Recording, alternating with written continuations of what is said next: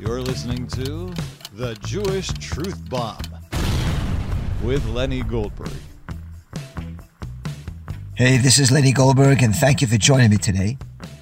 As the war between the sons of Jacob and the sons of Ishmael carry on, and it doesn't look like it's going to stop anytime soon, we hear nonstop about the innocent Gazan civilians. What's the proper way to carry on with this war? Do we consider the lives of the non-combatants, the civilians in Gaza, or do we not? Everyone's got a worldview or an opinion, how to relate to the Gazan civilians. For sure, everybody wants to see the Hamas wiped out. But what about the civilians? And so as Jews, we don't form our opinions according to the latest fad or to the particular spirit of the times we live in, because we Jews have objective truth, and it's called the Torah. And it's from there that we draw our worldview. And so when it comes to conducting ourselves in a war, whether there's collective punishment, whether there isn't, whether there's a concept of innocence or not, forget about all the nonsense you hear on TV and turn to Genesis chapter 34. Because the Torah is God's word. It's giving us divine knowledge how to handle situations like this. What happens in Genesis chapter 34 in Parshat Vayishlach, the Parsha we just read this past Shabbat? Well, Jacob had settled on the outskirts of the town of Shechem, which was ruled by somebody named Hamor. And his daughter Dinah went out to see the town. Now Hamor had a son named Shechem, and he abducted her and he raped her and he fell in love with her. He wants to marry her. And so Jacob, he keeps quiet, but his sons are furious. They want to rescue her and they want to punish the people of Shechem.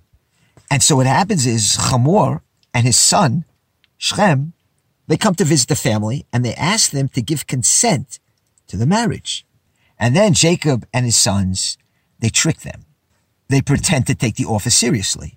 They tell Hamor, yeah, we'll settle among you and we'll intermarry with you guys on one condition, that all your males circumcise themselves. Because after all, we're Jews, we're circumcised. We can't just marry uncircumcised Philistines, if you know what I mean. And so Hamor and Shechem bring back that proposal to the people of the town, and they agree. And on the third day of the circumcision, when it really hurts, when the pain is at its height, and the men are incapacitated, Shimon and Levi, the brothers of Dinah, enter the town and kill every single male. Yaakov is upset about it. He might have known that they were tricking them into giving a circumcision, but he probably thought they were just going to take Dinah back while everybody was weak. He didn't know that Shimon and Levi are going to kill every male. And so he rebukes his son Shimon and Levi and he says, You have made me odious to the inhabitants of the land. The Canaanites, they're going to hate me now. And I am few in number. And they're going to join forces and attack me. And me and my household will be destroyed. And Shimon and Levi give a response that echoes throughout the ages. And they say, Kizonat ta'asechotenu. Are we going to let them treat our sister like a prostitute? So before getting into the question of who was right, Shimon and Levi or the father Yaakov, let's look at this act. Dinah, the daughter of Yaakov and the sister of Shimon and Levi, was violated by one person, and yet they wiped out the entire town. I would call that a lot of collateral damage there. The crime perpetuated against Dinah, it wasn't a national crime. It was a sexual crime. That is, it's something personal, not national, yet Shimon and Levi wiped out the city. So who was right? Well, if you're going to read commentary by the modern day rabbis, the modern dox types, they will condemn Shimon and Levi and justify Yaakov. After all, Yaakov rebukes them. And most modern rabbis, even if they don't condemn Shimon and Levi, they'll have strong reservations about what they did. And to prove their point, they jump to Parshat V'yechi. That's the last parsha in the book of Genesis, where Jacob curses the anger of Shimon and Levi for what they did in Shechem.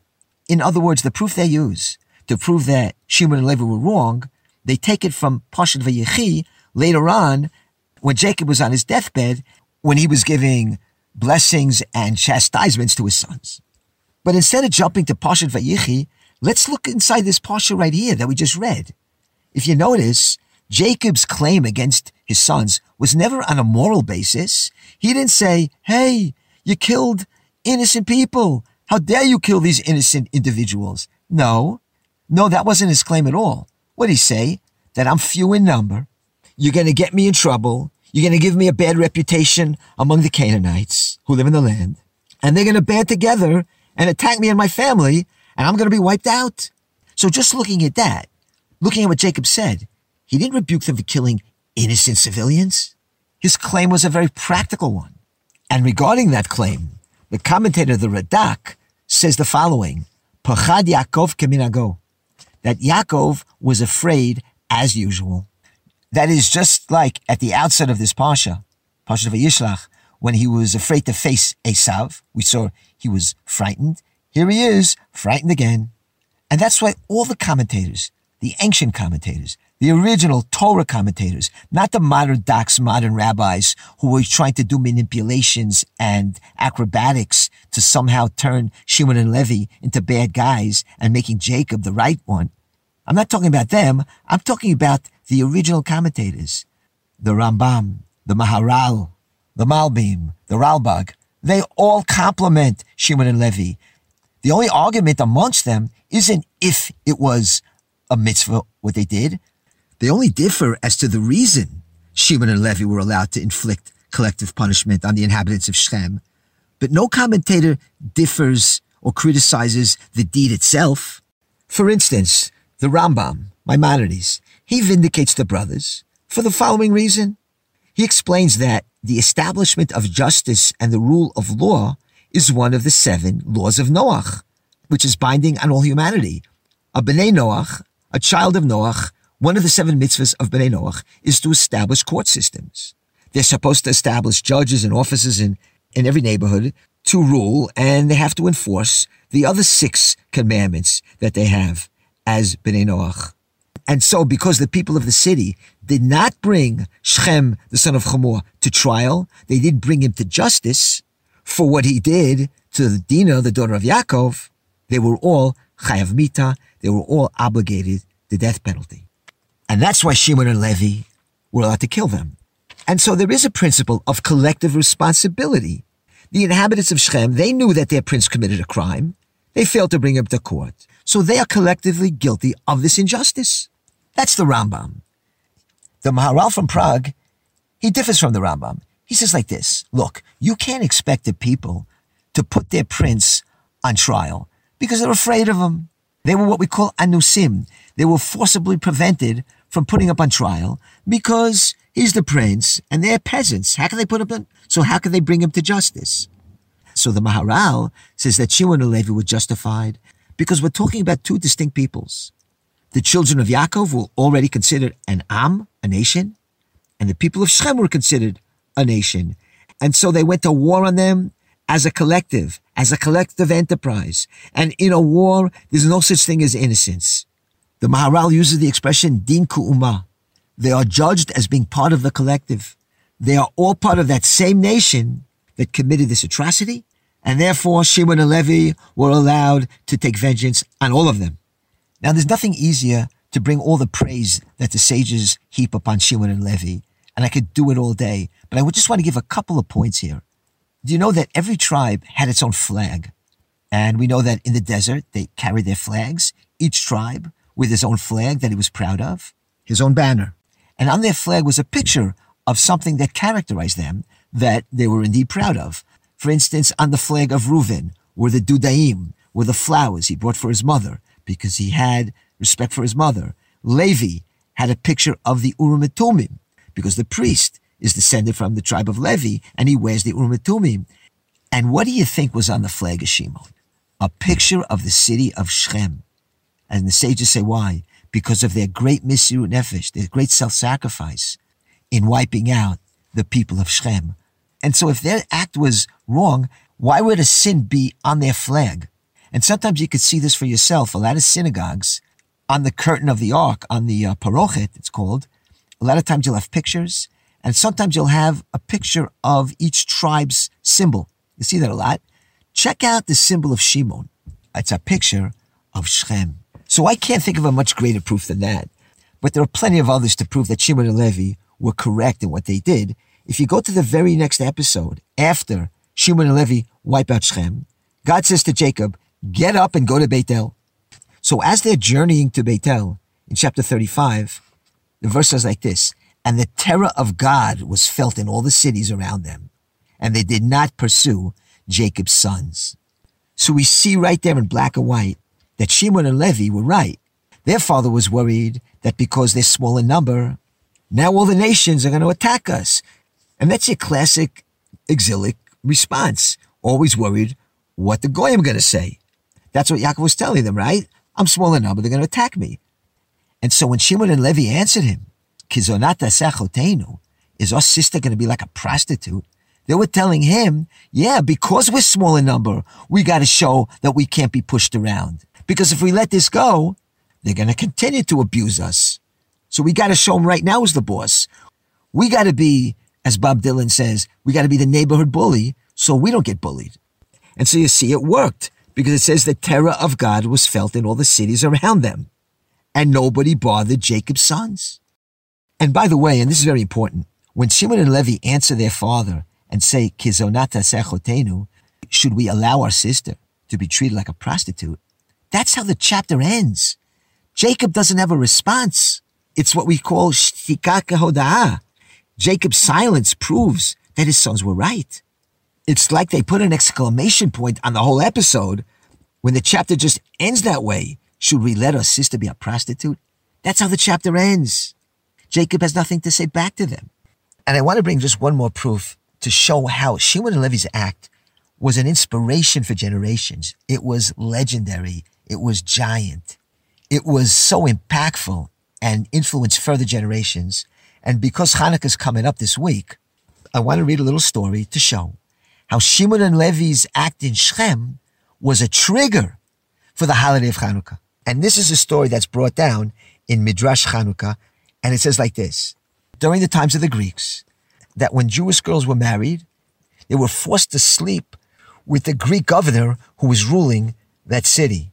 And this continued for three years and seven months until the following event happened.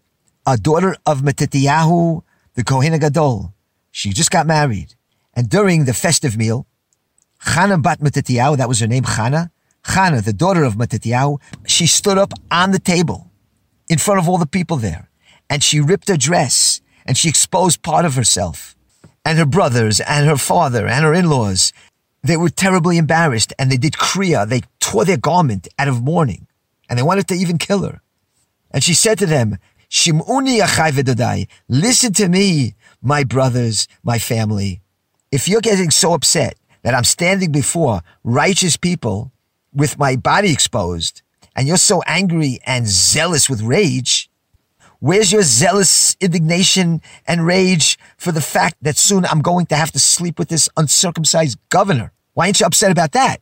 And she continues, you should learn from Shimon and Levi, the brothers of Dinah. There were only two of them.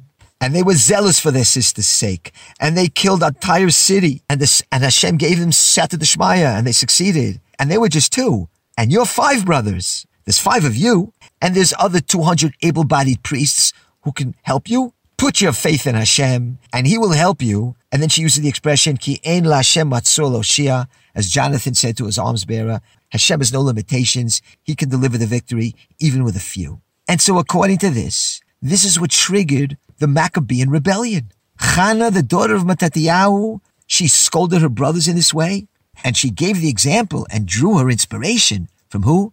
From Shimon and Levi, who were Kana'i al who defended the honor of the Jewish girls. So just think what happened on October 7th, how many Jewish women were raped. Where's Shimon? Where's Levi? There's no Shimon and Levi. We got Shimon Peres and Rami Levi. That's about it. But at least we should understand that this is how a Jew behaves. Even if we trick them into circumcising themselves, that's just fine. Anything you do to win. And there's something else we can see here that we can take with us regarding the war in Gaza. The brothers didn't listen to their father. I mean, Jacob was the commander, right? They didn't listen. They did what they wanted because they knew it was the right thing. And the fact is, the average soldier today, he's got high morale and motivation. He really does want to take vengeance. He does want to take the example of Shimon and Levi. He's got no problem with it, but his hands are tied by these generals who call for ceasefires and they don't let him finish the job. Shimon and Levi, they didn't ask. They just did the right thing. And there are some letters going around the internet where the soldiers are saying that we're not going to stop. We're just going to keep going. Halevai. So now that we've covered how to deal with the Gazans, Question is, how do you deal with Esav? Esav, that's the USA. If you take USA backwards, it spells Esav, right? USA is Esau.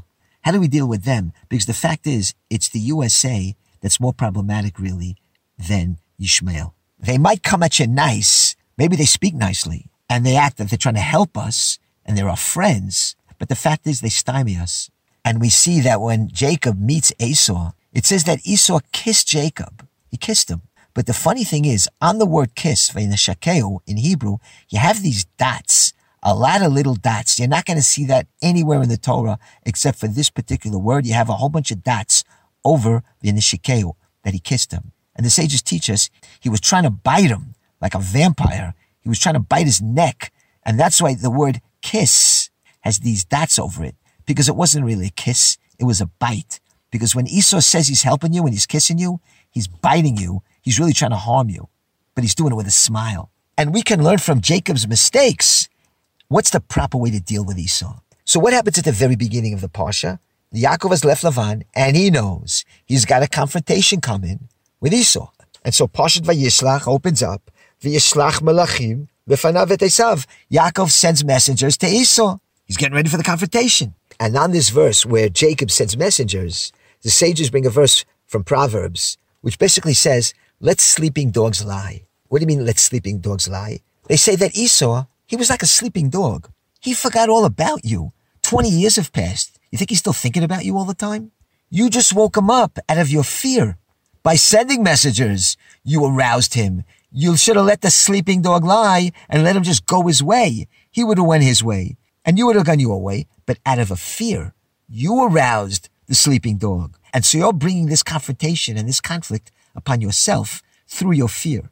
And that's how every Israeli government has been out of a fear of the Gentile, they're constantly playing into their hands. We make ourselves needy as if we can't exist without the United States. Don't we realize that a strong Israel is an American interest as well? That we provide battle testing for American arms? That Israel's intelligence has assisted the U.S. in intelligence gathering for all kinds of operations? There's no price on that. That Israel possesses a nuclear arsenal of hundreds of weapons? We don't have to act like some schnorrer all the time. But since we see ourselves as some beggar in the doorway, we bring upon ourselves the pressure, just, just like Jacob brought upon himself Esau. And what happens when Jacob does finally confront Esau? Well, first he sends him gifts, he prays, and he's ready for war. And he ends up bowing down to him. Now, of course, Jacob, he's in a tough spot. Esau has 400 warriors with him. Jacob's got a family. He's got young kids to worry about and his wives. It's no match. Of course, he's at a disadvantage. But the sages in the Midrash criticize Jacob for groveling just a little too much to Esau. And this is what they say. And I'm reading this from Midrash Rabbah, Parshat Vayishlach. Where do the sages criticize Jacob here? Because he said Adoni. He said my master. He didn't just say it once. He said it eight times. You can see that in the verses. Adoni, Adoni, my master, my master. That he didn't have to do. I understand you have to bow down. I understand you got to give him gifts. I understand you have to put your head down a little bit. You can't go head to head with him. You have to even bow down. Okay. But to say Adoni, my master, eight times. And I'm going to read the words of the Midrash. The Almighty said, You humiliated yourself and you called Esau my master eight times? Well, I'm telling you, I am going to establish eight kings in the land of Edom before I establish even one king from your descendants in the land of Israel. And they bring the verses at the end of the Parsha, where we have the descendants of Esav.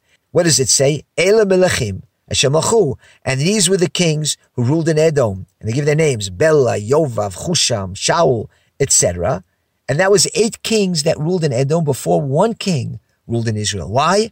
Because Jacob eight times called Esau Adoni, my master. That's too much already. That's already a humiliation. So yeah, we learn a lot from Jacob. We learn the good things he did, but we also learn of the mistakes he made. And it's understandable. We're not here to rank on Jacob. Jacob's in a tough spot. It's not like Abraham who was super wealthy and Yitzchak didn't have all these challenges. Jacob has a lot of challenges. We're the children of Israel, Bnei Israel, the children of Jacob. We got challenges too. And we have to learn from these mistakes here how to deal with the Esau's of the world. You stand up tall, you don't grovel, because the more you grovel and the more you step back, you're inviting him to keep pressuring you. That is, if we stood up to Joe Biden and said, listen, Joe, you old fart, we got a nuclear arsenal, you know? I mean, if you don't help us, we'll take care of it ourselves. You want to help us, you can help us, but just stay out of it when it comes to telling us how to fight this war. And if you don't like it, we'll take care of the Gazans as we know how, like Shimon and Levi did. Because when you're constantly looking over your shoulder, what is my master going to say? We're humiliating ourselves as the chosen people, which is the humiliation of Hashem. It's as if he can't help us, and we're cheapening the blood of the Jews that have been spilled and the honor of the Jewish women who have been raped. So forget about everything else. Tizrochet sechel. Get it out of your mind. The good book, the Torah, that's our guide. It doesn't always jibe with Western values. Okay, who said that those Western values are pure and holy and right in the first place? It's the Torah that, that stood the test of time. So let's get back to that, to Shimon and Levi, the original sons of Jacob. It's the Shimon and Levis who are showing us what are Jewish ethics. And so how dare we compromise and not fight this war ad sof to the very end? Ki. Are we going to let our sister be treated like a harlot? Let's let those words of Shimon and Levi ring in our ears. That's it for me. I'll be back next week, God willing. Don't forget to listen to my Bible classes, Lenny Goldberg's Bible classes. We learn about King David, who was also no slouch when it came to defending Jewish honor. Let's learn from Chana the daughter of Matityahu and her brothers who knew how to defend Jewish honor. And that's why we have the holiday of Chanukah. Have a great Chanukah. And by the way, go to my Facebook page, which is called Lenny Goldberg's Bible Classes. And, and there you'll see a whole bunch of classes on the holiday of Chanukah. You'll see that the holiday of Chanukah has a lot more to it than jelly donuts and dreidels. And if you listen to these shiurim, you'll see it's a story of Jewish heroism and gvura about heroic Jews who rose up, who rose up against the Greeks to defend their religion and their land. So again, you can find that on Lenny Goldberg's Bible classes on the Facebook page where I posted these shiurim. And I'll see you next week.